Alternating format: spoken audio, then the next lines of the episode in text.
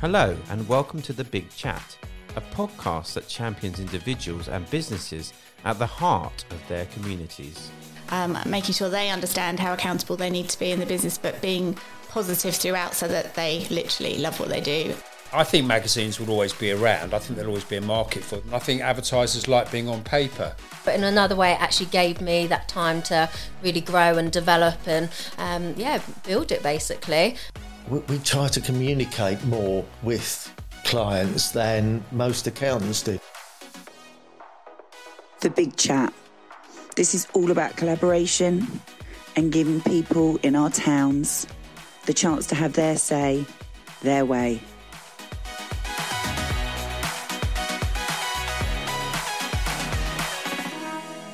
Today's episode of The Big Chat is rather special, which is why we're giving you a few extras this week. One of the things that I've done throughout my time in business is quite naturally given advice, business mentored, and supported those that might be starting up new business ventures, existing entrepreneurs, business owners. And more recently, I've embarked on a life coaching career as well. The people you'll listen to in today's episode are individuals that I did work with and coached for a period throughout the pandemic. And what was amazing to me is that coaching people who want to do the work really does bring out the best, brings out their own brilliance, reveals their own power, ignites extra enthusiasm, and also enables people to have insights that sometimes we all get a bit stuck and we don't necessarily see the way through. Can't always see the wood from the trees. And a simple thing like sitting with someone and talking through, working with some processes and exploring different techniques can really open up opportunities and excitement and ignite businesses again. So I really hope you enjoyed today's episode as these guys really put in the work and really deserve the success that they're now seeing. So enjoy today's episode of The Big Chat. Some very special coaches of mine. Hello, I'm Nicole and welcome to the Big Chat. And today I'm very, very excited to be talking to um, a fabulous man that goes by the name of Ed Tranter. Ed Tranter from 73 Media. We're going to hear all about that right now. Hello, Ed. Hi. Hi. I just really wanted to do You that because it is, do I that. do because this is this is the closest I'll ever get to having my own radio show where I can do not available in the You've, shops. you've sussed it now. That's nice. all I want. It's my own radio show, basically. Exactly. How are you? I'm radiantly well. You Thank look much. radiant. Yes, well, that's what um, lack of sleep and then just kind of going, okay, pick up, come on, there we go. Hi, hi.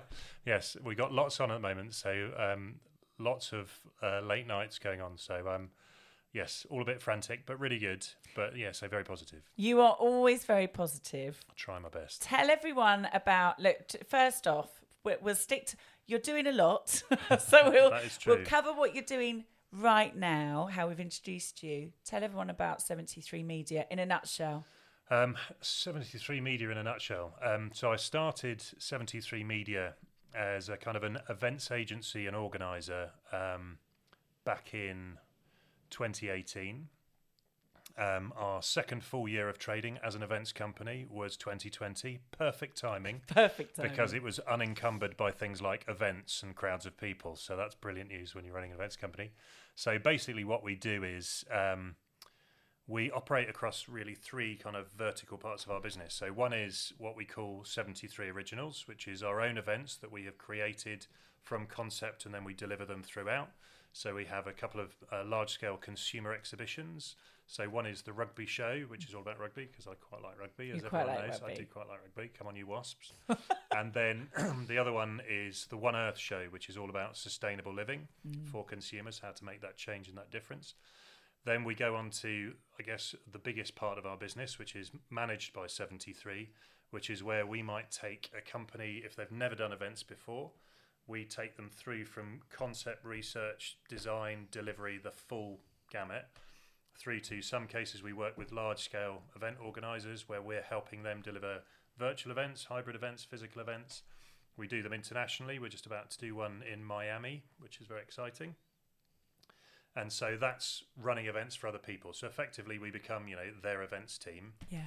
Um, and then the other part is called front row seat, which is more of a kind of a think of it like a corporate experience type thing. So instead of taking people for a box of 10 to a football match or something, we create a bespoke experience, similar numbers where it might be sportsmen or or it's money can't buy experiences. So it's creating experiences that leave lasting memories is what we hmm. say. So we work across all those different things. It's quite a lot. It is quite a lot. Quite a lot. So you and you are a local. I am. You are a local. I've been here since I was three and a half. That's pretty local. It is. That's I've kind of picked you to the post. I was literally born here, but no, three and a half. Where were you before you were three and a half? Uh, rugby. I was born in rugby. Oh yes, you can't get much You more lit- commitment for the sport than actually being born in the town. Brilliant. Oh yes, come on. So you were born in rugby, moved to Tunbridge Wells. Yes, so you moved to Tunbridge Wells. Well, I, I think I was actually just about four. Um, so my parents split up and we moved down. My mother was quite young, and we moved to live with her aunt and uncle who lived in Tunbridge Wells. So yes, I went to Bishopsdown County Primary, then Skinners, Floriazzo Dalitas, and then um, and then yeah, been here ever since. And then the rest is so. What happened after Skinner's? um, Let's Well- not talk about what happened at Skinner's. Let's really not dwell on it. I think I do still have the you were only- record. I had, um, I got, I think it was 46 detentions in my first year, and 13 Saturdays. It turned out I did not respond well we to We are not authority. advising people to have No. detentions. That does not make you school, successful kids. in business. Stay in school. just say no. So, um, so yes, I just didn't respond well, and I think obviously parents breaking up and all that sort of stuff it kind of messes Mm. with you a bit, but. But it wasn't for me, so I, I came out of school with an E and a D at A level, so I could spell my own name with my qualifications, which I thought was a win. Frankly, not many people can do that. Just saying. So um, so we did that, and then um, then I took on a very serious attempt to um, stay up till four in the morning with my mates every day of the week, and then sleep till three in the afternoon. And then my mother, who was, to be fair, exceptionally patient, um, one day said to me, "Right, if you haven't got a job by the end of the week, you've got to go." Um, She gave you a week. she did give me a week. That was really generous. So, like on day five, I, I, you know, love a deadline. I went out, and so um, I went to the local recruitment consultants because I didn't know really what to do other than I needed a job. So I went to like Floss and all those sorts of things, and I sat down in this room with them, and I was like, you know, chat, chat, chat, and um, and this lady said, "Have you ever thought about sales?" And I said, "I'd rather die than do that." And they said at the time, they said, well, the basic salary is nine and a half grand. And I said, oh, it's always been an ambition of mine to do sales. And so I went off, and anyway, um, it was a company called Miller Freeman, who were like a publishing company, Miller Freeman, yeah. who were based in Tunbridge. And so I went along, and they misread the CV or the form that went through was misread or something. It was a graduate interview, and of course, I hadn't gone to university. So I rocked up, and they said, "Well, well, you're here now. You might as well crack on." So, so, uh, and then chat my way through, and then at the end, this very intimidating lady called Val Camp um, basically said, um, said, "Sell me," uh, chucked a rock on the table and said, "Sell me that." And um, the person, so she was there with this other person, and, the per- and so this lady was pregnant and had a picture on the back wall, which was her husband and I think three sons. And I said, uh, before we got into this fabulous rock, can I just check, is that your family on the back wall? And she said, yes, it is. And I said, well, obviously, you know, um, so you're expecting it's very exciting. And like anyone, it's 10 tiny t- fingers, 10 tiny toes. You don't really care. But would I be right in thinking that if you could, you know, three boys, house full of men, you'd probably quite like a, a girl this time. And she goes, oh, but it'd be fabulous. And I said, well, this rock guarantees the sex of your baby. Would you like? Oh, he's so sm- he's smooth. And so she said, So she said, well, think about it because everyone else is graduates and you might struggle. Thank you. So she said, but let me know. So I then shut the door, walked over to the desk where her PA was, and it had one of those squawk box intercom things, and I pressed the button. She answered, and I said, yeah, I've thought about it. I'll take it. Brilliant. And then that was that. And I just just kind of fell into media publishing really. Yeah. So found I quite liked it. I liked the selling. I liked chatting. I liked meeting people. Um, and then over a period of years, did lots of publishing. Went to London. Yeah. Um, and that's kind of where everything really sort of really cemented itself. And I ran a weekly publication called New Media Age, which was all about the digital dot com industry, I think I remember that. which was very cool. I remember my first client meeting at that, and I rocked up to a company called Curb, and I I'd come from a from a more business B two B title, so I was in a suit. Went to their office in Brighton, and obviously all the new media people were it was like Brighton, Clerkenwell, Hoxton, and so I wasn't prepared for it at all. So I walked in, and they were all like chains, board shorts, skateboards, kind of giving it all this. And I Yeah. was just like, excellent. I feel like their bank manager turning up. so I said, oh, I'm looking for Jim, and this guy skateboarded up to me, said, all right, mate, yeah, that's me. And I was just like, well, hi. um, I'm from New Media Age. He went, no, you're not. You're from a bank. I was just like, right, excellent. And we had this meeting, and then within, it was on a Friday afternoon, and um, suddenly at three o'clock, this buzzer went off in their office. I was just like, what's going on? And I was in full, you know, this is a great opportunity. You know, I was in full flow by the stage. And they stopped everything, started moving all the desks and stuff around, and noticed these tape marks along this big open, open kind of office. And I said, "Oh, what are you doing?" He said, "Oh, it's three o'clock on a Friday at three o'clock. We try and see who can skateboard the furthest down on two wheels the length of the building." Bet you love was, that. of course, of course you do, of course you do. It was funny back then, though, wasn't it? Because I mean, back then, like it was such a long time ago, but we're talking a couple of decades ago. Let's not dwell on it. but what I'm saying is that sort of suited and booted. It was different then because I remember when I was in the city, you, I was wearing suits. You know, we were wearing suits, and actually, the more senior the position, you would wear a suit. Now it's actually the other way around. You sort of the more. I mean, it's just it's now it's just open for everyone, which is great. Thank Yeah. goodness we've got over all of that. But there was a time. Do you know what I mean? Massively. Well, I I remember I remember- worked to work at ID magazine, and I was literally like turned up in a suit, and they all used to take the mickey out of me because I turned up in my little caramel suit, and they're all like, "We're ID." We wear jeans. Freestyling, Yeah, exactly. A bit like that. And, you know, an EMAP and all those kind of guys. It well, was not Centaur, like that. Centaur I worked for, which is where New Media Age was. And Yeah. I got, so I guess my big break. So there's a guy called, who was really my mentor, was a guy called Graham Sherren, who set up Centaur. And he was like proper, proper old school. Mm. So huge Cuban cigars, swept back hair. Brilliant. Sort of, I mean, I guess he's in his 80s now. Um, and you go, ah, the tall man, lovely to see you. So- and, and it was just like, um, like publishing from the sort of 70s and 80s, properly old school. But he was so switched on. Yeah. Very, very successful guy. And everybody was like, would be very, oh, yes, you know, sort of lots of Yeah. deferential. And being quite gobby, uh, I wasn't. So on one occasion, we were in this boardroom for a presentation, and he was talking about the challenges of finance and you know the value of ten pounds and how difficult it was. And bearing in mind, the bloke had a huge house in Eaton Square, a manor in Somerset, and houses, and a huge house in Jamaica, and was worth gazillions. You know, I, everyone's going, "Oh, it is so tough," and I was like, "What?" So I took ten quid out of my wallet and said, "Graham, I had no idea times were so hard," and handed him a tenner. I said, "Pay me back when you can." And everyone looked at me like I was like, "Oh my word, what have you done?" You're so naughty. career suicide, and he, He loved, loved it. it, of course so he, he loved did. it. So, but the, but so the main title for Centaur was Marketing Week, Mm-hmm. and he gave me the job to be publisher of Marketing Week, and I was 28, 29, so it was a huge deal Yeah. to get that age. And his only criteria for me taking it, being given the job and being accepted for the role, was if I took my earrings out. He said, "The pig rings, Ed. They've got to go." Oh, God. I was just like, right. I said, And not, did you? Not a problem, Graham. Yeah. for that Yeah. amount of money at 28, you got to be joking. I was all over it. I was like, yay. You could always put them back in at weekends. exactly. Exactly. It's not permanent, but it is that whole that whole sort of setup was very very different then, wasn't it? Like you say with the earrings, it was very.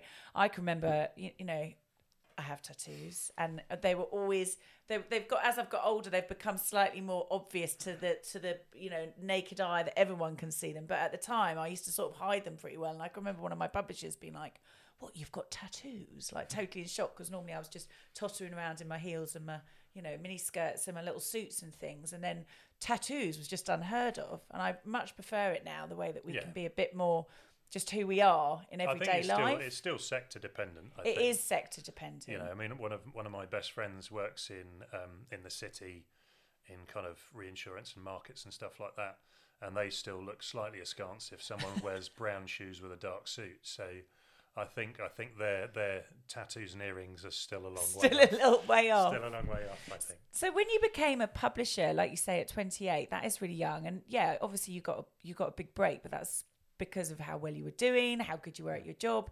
What was the difference in that of going from sales because you've you kind of walked into a sales job and then you're being? I mean, there's a lot of organisation going in that Yeah, I think because I mean, publisher doesn't mean just publishing. No, no, it's you. You kind of you are kind of overseeing the strategy and the direction of every part of it.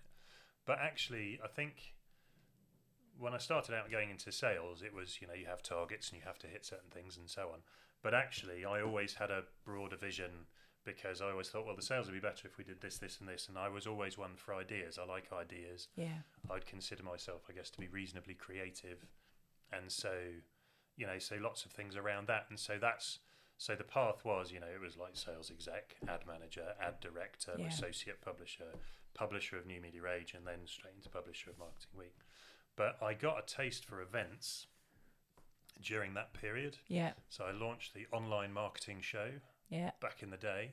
When uh, you know when people ev- online When people weren't online, well, when there was still well, there was still AEO and Yahoo Yeah. uh, and, and Yahoo and stuff, AOL rather. And so we were going through all those different things, and I really liked it. Mm. And then I moved from Centaur to a company called Informa, yeah, who are now the biggest events company in the world.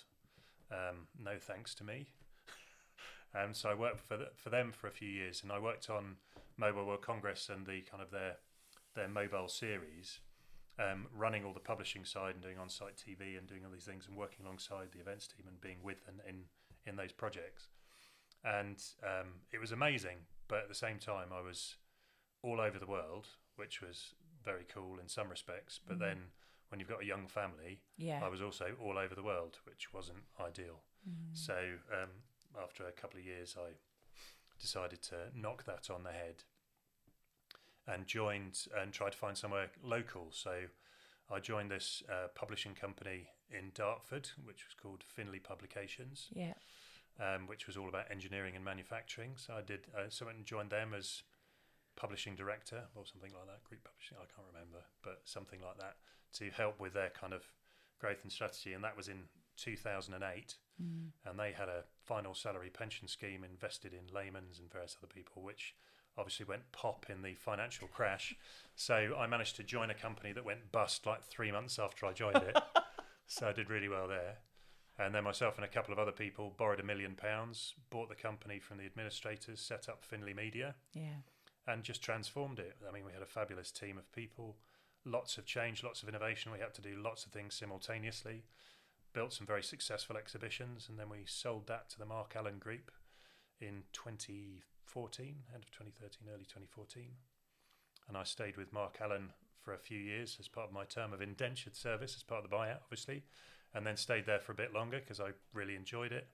And one of the things they asked me to do was set up an events business. So I uh, launched MA exhibitions for them. And when we left, it was around 17 million turnover about four years later, um, with events on four continents. And then I set up 73 and then ended up here in Greenbridge. and that's my entire career. And the rest is history. And that's it. I'm done. That's it. This Chat's is the pinnacle. over. I'm out. That's it. If I if I could take that mic off, I'd drop it at this point. I think I'm I'm disappointed you didn't bring a guitar. To be fair, Ed, I was hoping you'd bring a guitar in, but you know, I can we'll still go and get, I can still go and get one. I only live in the next village. You've got you've got a spare one in the back of the car. But rewind a little bit to the because I I it's interesting every time I talk to you. I'm like. It's very interesting because I stopped working in London for family. Actually, I, it's similar to you that I- not going all over the world, but I was working in London, and actually, my husband at the time was like, you know, I've had a I've had enough of these late nights, and it was before children, but it was all very much around that time, family, and wanting to do something that brought me locally, same as you. Hmm. What I didn't do was borrow a million quid after the company had gone bust. The company hasn't gone bust; it's still going very well, nicely. But what I didn't do is borrow a million quid with my colleagues and go. I mean, that's a bold thing to do. Yeah, it Tell was, us a bit about that. Um, I'm sure people would be interested to hear. You made it sound very, very snappy. yeah, so no, it was basically as simple as that. just in the day, Simple as just that, yeah. popped out and you Um, know. well, I think, um, do you know, I was so the then CEO of, of the company that had gone under, um, a guy called Peter, was very passionate about the sector, really knowledgeable about the sector, and he kind of and he, he just said, look, you know, we have an opportunity here. So either you can just because I could have gone just gone back to London and got another job up in London, um, but I kind of I really didn't want to. Um, I wanted to, and it just felt right. Um, and everything I've ever done, you know, you can see yourself doing it or not see yourself doing Yeah. it. And and I just thought, do you know what? It doesn't hurt. Let's see where we get to. Let's go for it. And um, you know, and obviously the the potential rewards when you've bought the bought the company and therefore you own it is that our aim was um, pay the money back, turn it round, build it up, Yeah. and then sell it, Yeah. which is what we did. So Yeah. so that was kind of eyes on the prize. But also we had there was a large group of really really good people. Yeah, you Um, did have some great people. and it was and it was very scary for all of them. It was a sc- I tell you what, it's not when you get the administrators in to a company, and you're sat there talking to them, and they they've got a job to do, and I totally get that. But you know, alongside traffic wardens, they're probably the people with the least amount of Christmas cards, I would think, on the planet. And so and so they kind of they've got a job to do. They do very well out of it, but it is ruthlessly lines through things. You know, Yeah. length of set. People do not. It's lines on a spreadsheet because they've they've been told maximise the return for for the companies that are that are owed money, and um, and that was quite a an upsetting experience to go through, and made us just more determined to succeed because lots of people came in because the data was really really strong. So lots of people just wanted to buy component bits yeah. but we wanted to buy everything, all the people, everything. So in fact, when we borrowed the money, we borrowed additional money to make sure that every freelancer, every small company, everyone we worked with, because you know when you effectively what we did was a pre-pack Phoenix because Yeah. it was the existing business coming up. So it's that classic A1 builders becomes A2 builders. Um, but we would, but the law is there to protect businesses that are viable and who, through no fault of their own, gets shafted, which is what happened. So, but we wanted it to be not an excuse to wipe away debts that we owed people because we could legally get out of it. Yeah. We wanted to be better than that. Yeah. And so we agreed that, I mean, HMRC didn't get their money, I won't lie. But I feel slightly less bad about that. But but all of our suppliers and all of our um, all of the freelancers and everyone we work with, we then continued to work with for the following years because we borrowed enough to pay all of them as well. That's great. And so from there, it was just how can we change the business? How can we change the way we look at things?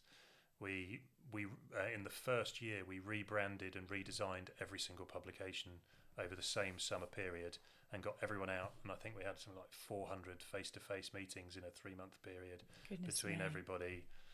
It was just trying to energize and Yeah. and excite people, and then we launched exhibitions, and that really built a, built the business up again. Yeah. Um, and it took us longer than we expected Yeah. because you know effectively we bought we bought a media company in the, at the start of the 2009 recession, Mm. which is a classic time to invest heavily in print publishing. But look how it went. But then it did go really well, and we created lots of stuff along the way and got you know a really positive team, and then we sold it as I say to the Mark Allen Group for a substantial sum, which was very nice for everybody.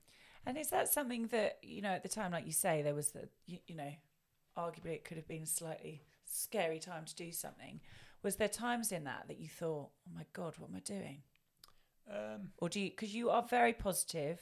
I've had a few one-to-one coaching sessions with you. I Yeah. know exactly how good this man's heart is and how positive you are. But have you always had that sort of? You, you're very, you know, you're determined. You're very Um, determined. Yes, I am. I kind of. I think if you've got the right people Yeah. and the right plan, and you've thought it through, and and you are fully committed to it, Yeah. then most things are achievable. Yeah, I think you're right. And so my my expectation is, I guess, I guess the way I look at it is, if you enter into something, it's because it can be done, and you've planned out who you need to work with you to get it done. And then if at the end of if, if at the end of that process it doesn't work out how you expected, it's not a question of oh we could have done something different. You leave it all out in the field so that you're confident in the knowledge that if it, if you haven't managed to do it, it's because it's impossible. Yeah. Um, and so far, you know, I haven't really come across anything that's impossible. I mean, there are things that haven't worked or haven't lasted as long as I wanted them to, or, or I think the whole of my, of everybody's life. If I look back at my life from where I started to where I am now, there's loads of things that I, you know, arguably people would go back and change Yeah. things that you've done wrong or did it in a way that you just think, oh, what a prat. But actually, every single step of every decision, right or wrong, is why I am sat here in this moment in my life. Yeah. And I wouldn't change that. So mm. I think you just got to, you can't dwell on what's happened. You've just got to focus on learning from it and using it to push you forward. Definitely. And I think, yeah, and I think that actually, like you say, with planning as well, and also just making decisions. We were talking to, uh, to another guest and they were saying about just making decisions that often if you start to sort of what ifs and, you know, what if. Well, if you if you don't start, you're definitely not going to do it. exactly. So, and I think you can. It's important to research things. It's important to plan things. I'm a big believer in, hmm. particularly with large scale events. I'm a big believer in. You've Yeah. got to get institutional support. You've got to get a plan in place. You've got to know your roadmap and and have asked the question. It can't just be made up on your own, talking to a mirror. But by the same token, you can plan and plan and plan and plan and plan and plan and mm. plan forever and never actually start anything. Mm. And it's about weighing up what's the worst that can possibly happen. Absolutely. So we've launched lots of things and done lots of things over the years, both personally and for businesses I've worked with or run for other people. And not everything works, but if we'd taken the attitude of not trying, then none of it ever would have happened. No. And those businesses wouldn't have grown and wouldn't have existed. And, you know, and just got to go for it. You've got to go for it. And you've and also support, I think support network, you've got to support you've got a beautiful family, supportive Yes. family, haven't you? You've got three children. Yes, indeed. Yes. So Toby's 15 and so therefore is in for, oh, Dad, you're such a butthead.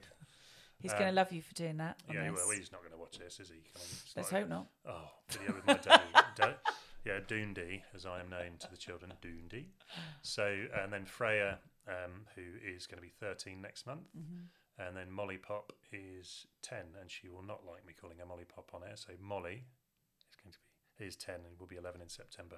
So, yeah, they're amazing and love them to bits, and they're all very much characters.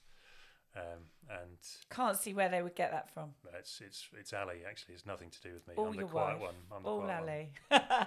and you have a lot of animals. We do have a we do have a. I fair- had to bring that up just Yeah, as we were a going few. there We for a like minute. we- we'll get we back a to business, but We you do a- like How many at one point? We had 17 pets, I think it was at one point. 17 So, um, but now we so we just brought in a new flock of rescue hens at the weekend, Mm. which was amazing. So it's just been sat in the sat in the chicken run with them whilst they're acclimatising. They're not allowed out for the first Have- couple I can't see you sitting in a chicken run. I love it. Physically, you're quite tall. Yeah, How no, tall are you, Ed? I'm six foot eight, Yes, that's but quite. I, I've made one tall. that I can stand up in. Have you? of course you have. So so I just sit in there with them. It's great fun, and you get them to you know eat out of your hand. And they, but for the first two weeks, you can't let them out because they need to know where home is, and it takes them that length of time. So you lock them in so that they.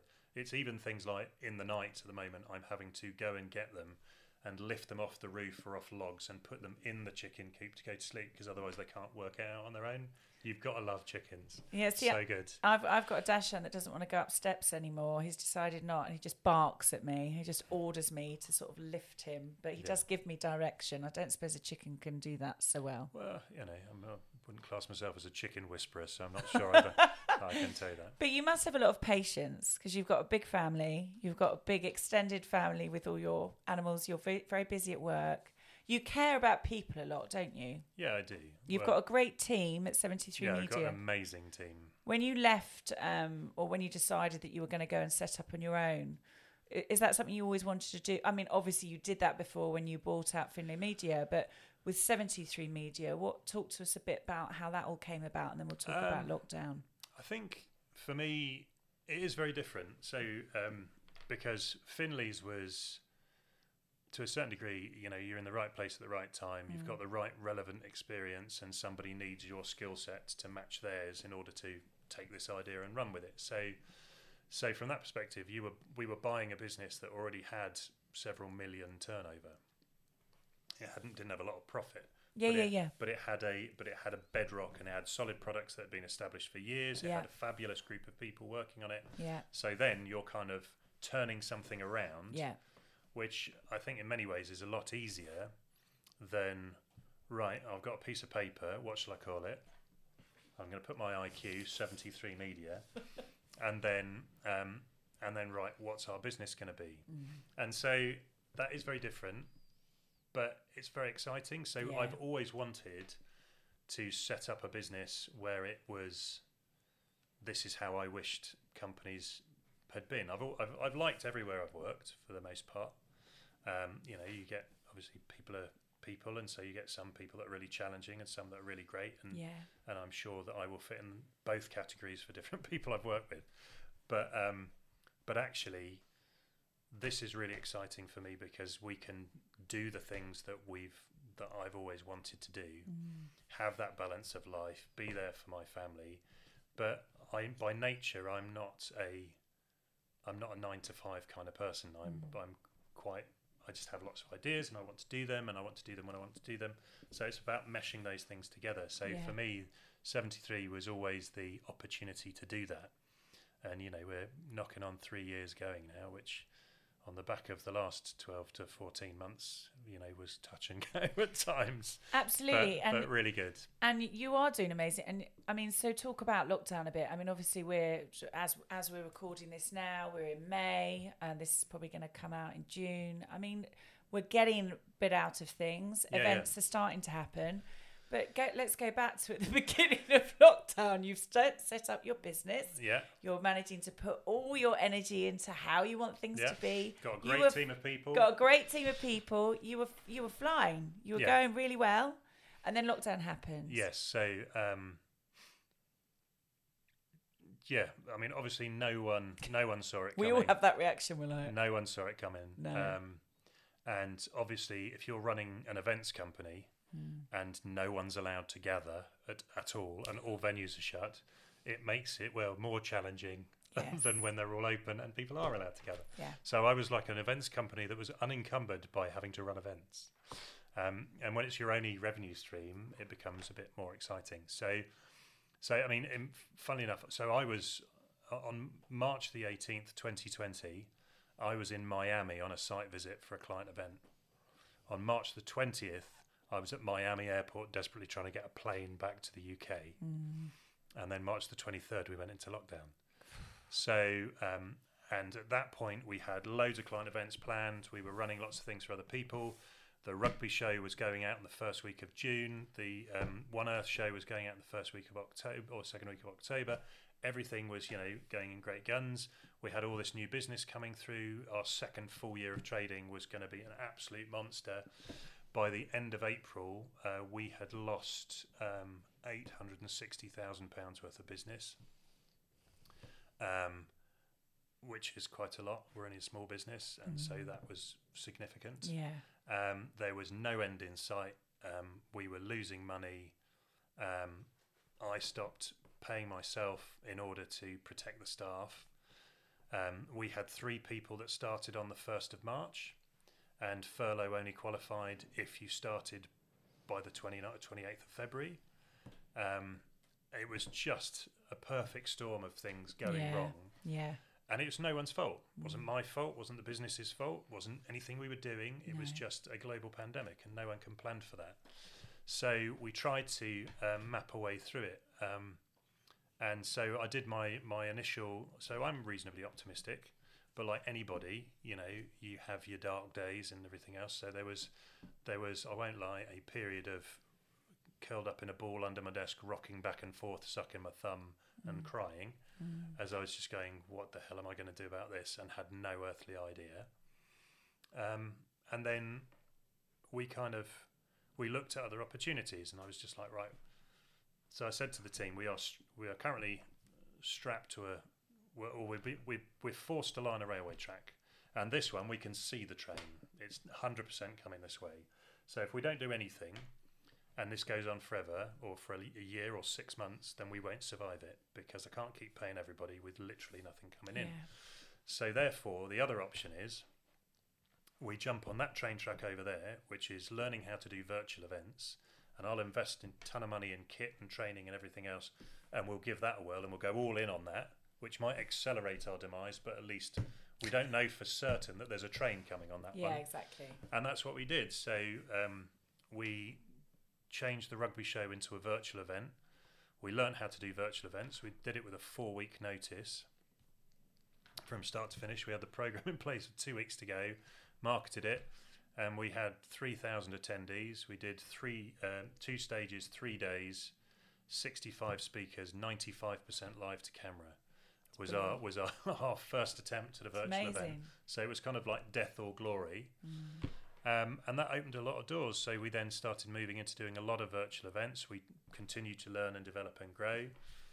And then, um, yeah, so effectively our transformation into a virtual events agency for the time being um, led us to coming through the year um, with a small profit, as opposed to at one point I was looking at 40 grand a month loss Yeah. Which is when it's your own money, um, is and just in case anyone's unsure, I don't have forty thousand pounds a month lying about. I know, I can say, exactly, oh, yeah. forty grand. I all right." know. Yeah. So so yeah, so that was you know it does it does it hurts because i think there's there's sometimes i don't know not everybody but unless you've got your own business people sometimes think that the business is not you yeah. you know it's like the expenses is not you it's Well, we the were talking. We were you seriously It's- talking at times during the course of it where where we need to sell our house and yeah um, or can I get another job? And trying to get a job in the events industry in 2020 wasn't going to happen. So, so you know, um, uh, you know, and that did, that wasn't. We had to talk about the ramifications of what if the worst happens. yeah But in my mind, that was never going to happen. yeah But it, we made, you know, we had some really tough decisions. Yeah. That uh, you know, and so some people, um, we had to let go of some people. mm. Um, you know, one of my best friends worked for us, and I had to let him go. And that is, Mm. I think, actually, I would say that's the hardest thing I've ever had to do yeah in business in a twenty-plus year career, yeah um, because they were brilliant, doing a great job, but everything they were doing wasn't happening anymore, and I couldn't afford to keep to it keep it. yeah And everyone else took pay cuts, and I tried where possible to help people find other jobs, which Yeah. they, which everybody did, which is great. But it's horrendous. It was really dark times. But at the same time, we've come through it. We've learned a lot. We've been able to do some amazing stuff. yeah You know, we've ended up being so we're now the because I don't know if I mentioned I like rugby. yeah Um, and, You've haven't you haven't mentioned rugby enough, and you haven't mentioned awards enough. oh, did I awards? Oh, those things. Um, so um, I thought you were going to bring in your. yeah, so you know. I've got them permanently You could have strapped to the that. inside That of my would have been jacket. Brilliant! I would have loved that. Um, Next time. next time. But yeah, so but with the rugby thing, for example, we learned a lot and developed a lot, and actually we are now um, official virtual event suppliers to Wasps Rugby. So that's the we're the first um, first contractor to have that happen with a Premiership Rugby club, which has been amazing. In fact, we're doing an event for them and Vodafone and Dell on the nineteenth of May, and that's been really great. Um, we've done events for, we've been working with Caterpillar, we've done events for charities, we've done events for large corporates, we've done events for other event organisers, Yeah. um, which has been cool. We've done uh, events for associations. Uh, and what's been really fun is a lot of people, the challenge is virtual, learning all the virtual stuff, is you've got to have a really open mind Mm. because a lot of them, people were taking what they'd done physically, dropping it in online, Mm. and assuming it would work the same way. Well, if you're at an awards do, we all know that 90% of going to an awards do is going on the lash with your mates and your colleagues, dressing up, and just generally being at a party and paying attention to the categories you are nominated in and nothing else. Really? I thought everyone listened to everything. And then the after party, and that's what an awards do is really. And there's Yeah. nothing wrong with that. It's brilliant, and I Yeah. think they're really important.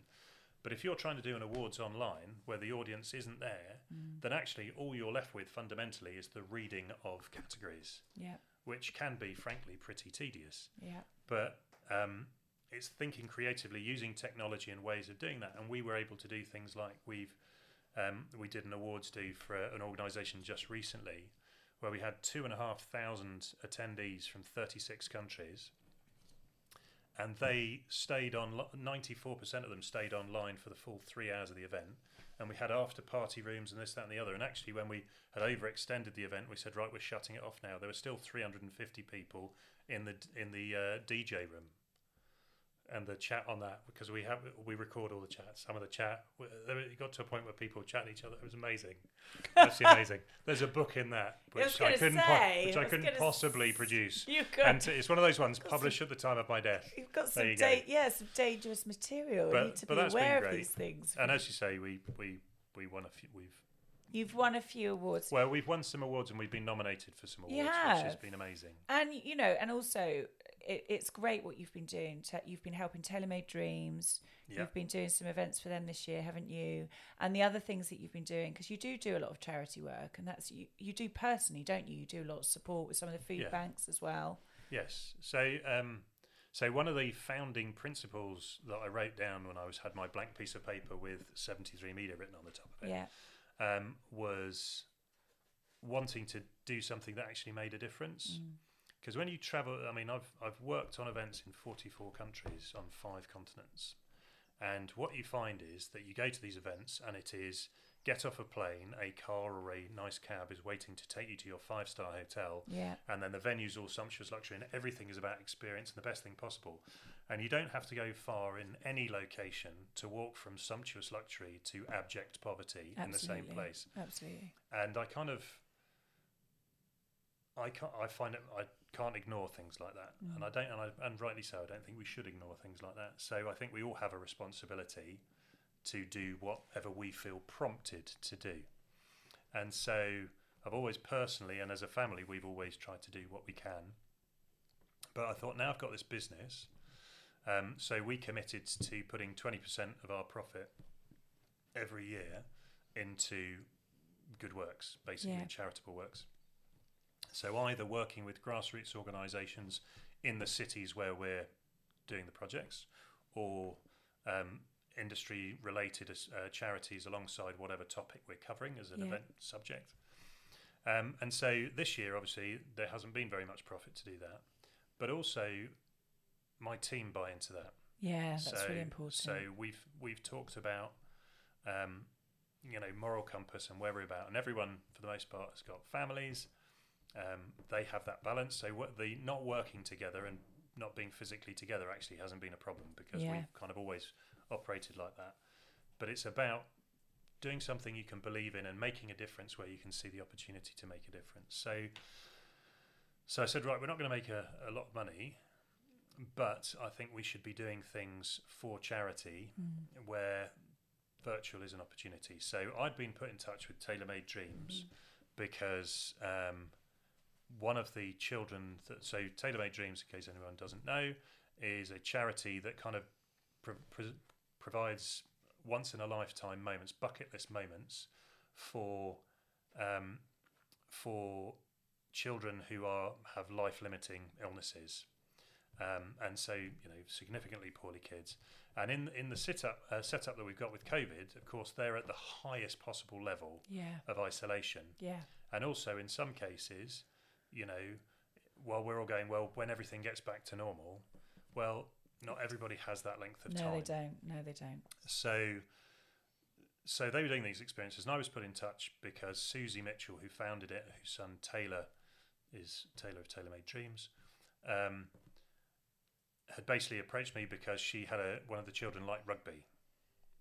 Great choice, and wanted somebody that might be able to introduce him to a famous rugby player. And I know a few rugby players. Yeah, So, so that's how it started. And then we, quickly chatting, I said, well, actually, we could do much more for you here yeah, why don't we do this virtually? we will create a virtual environment for you. We will use the platform. We will cover all the costs. Um, we will then set it up with a separate tailor-made um, Dreams background, and we will introduce them, manage it all on the day, and then have these one-to-one experiences where we do them in a video environment, so in a virtual platform where the family can all join in to be the audience. It's all closed, so no one else can access it. Then we produce it as a video afterwards that the child can then treasure, and then the family can cherish the memory of. And so, so um, and then we got her on Radio Kent talking about that, and and and it's been brilliant. So the first one we did um, was a was a young lady who wanted to be an astronaut, and was so knowledgeable about space. It was incredible. And we'd just done another charity event um, for schools for the uh, Jon Egging Trust, and so we did same thing. We did two events for them for free just before Christmas, and these were with uh, Professor Brian Cox and um, Harv Smith, who is Air Vice Marshal Harv Smith, Director of Space for the UK, and it's just man's a legend. I mean, absolute. It was watching him and um, Brian Cox chatting. I don't know who was geeking out more about the other. it was the ultimate bromance. So we got Harv Smith to do a, surprise one-to-one session, and from that he has gone on and made sure she's enrolled in Air Cadets, even Oh, though she can't go, and he's helping her with the Space Cadet program. It was amazing. Yeah. So, but the mental health and positive impact on me and the team when we're going through really difficult situations, trying to keep the business and grow and, and adapt, actually those things are so valuable. So we give everyone everyone gets time off in the month out of their working week to make sure that they can go and volunteer on a project if they want to That's great.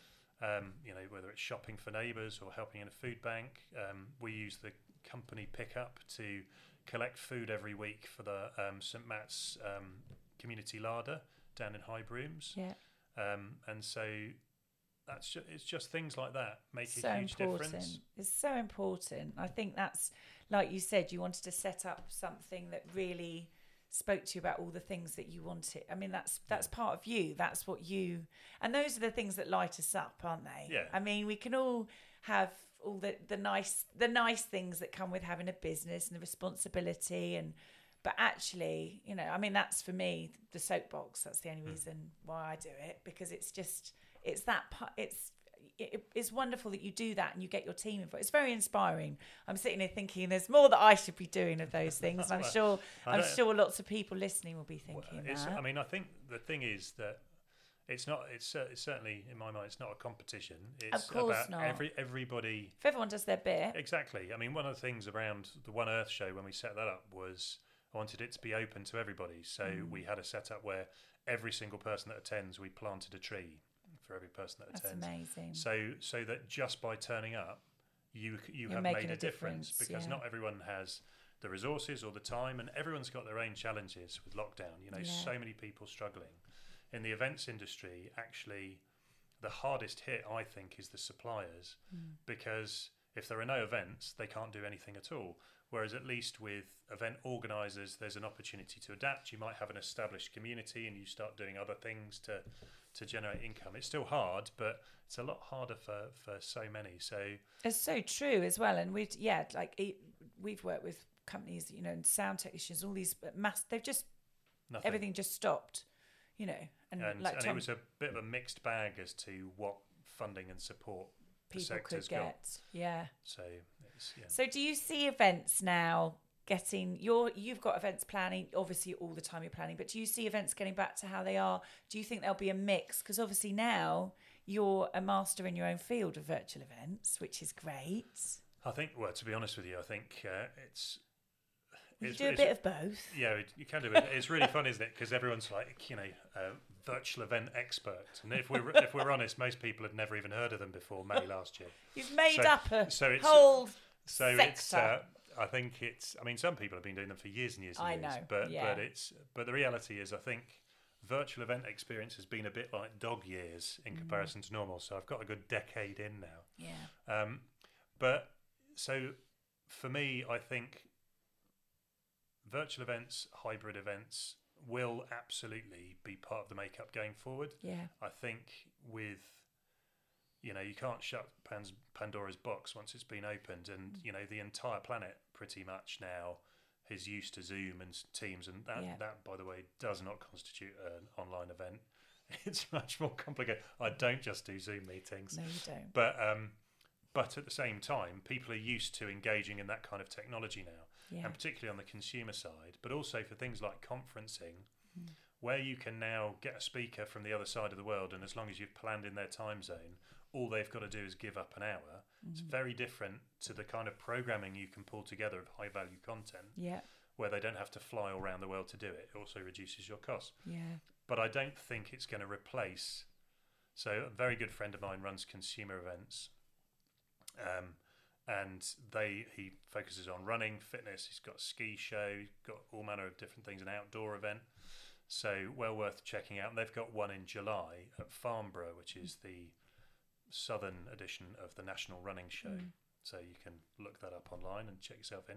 But they've got twenty thousand people have signed up for that event, Wow. and that's in July. Yeah. So the demand to get out and do things, I think, is huge. I think we are made for relationship. We're built for connection. Definitely. And whilst lockdown would have been much harder without the technology, um, I think it would have been really, really hard without being able to see people's faces as you Yeah. talk.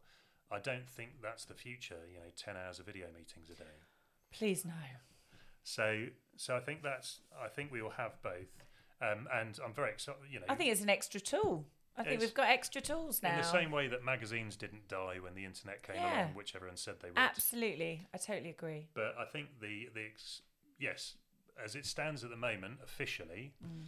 um, the twenty first of June is when all limits are removed, Yeah. and the test events are happening across the country even Yeah. as we speak, um, and they're all going really really well. So Yeah. I think the government's ambition is that we will end up in a situation, possibly through rapid flow testing or something Yeah. like that, or, or whatever their criteria will come out with, which will be told to us at the beginning of June.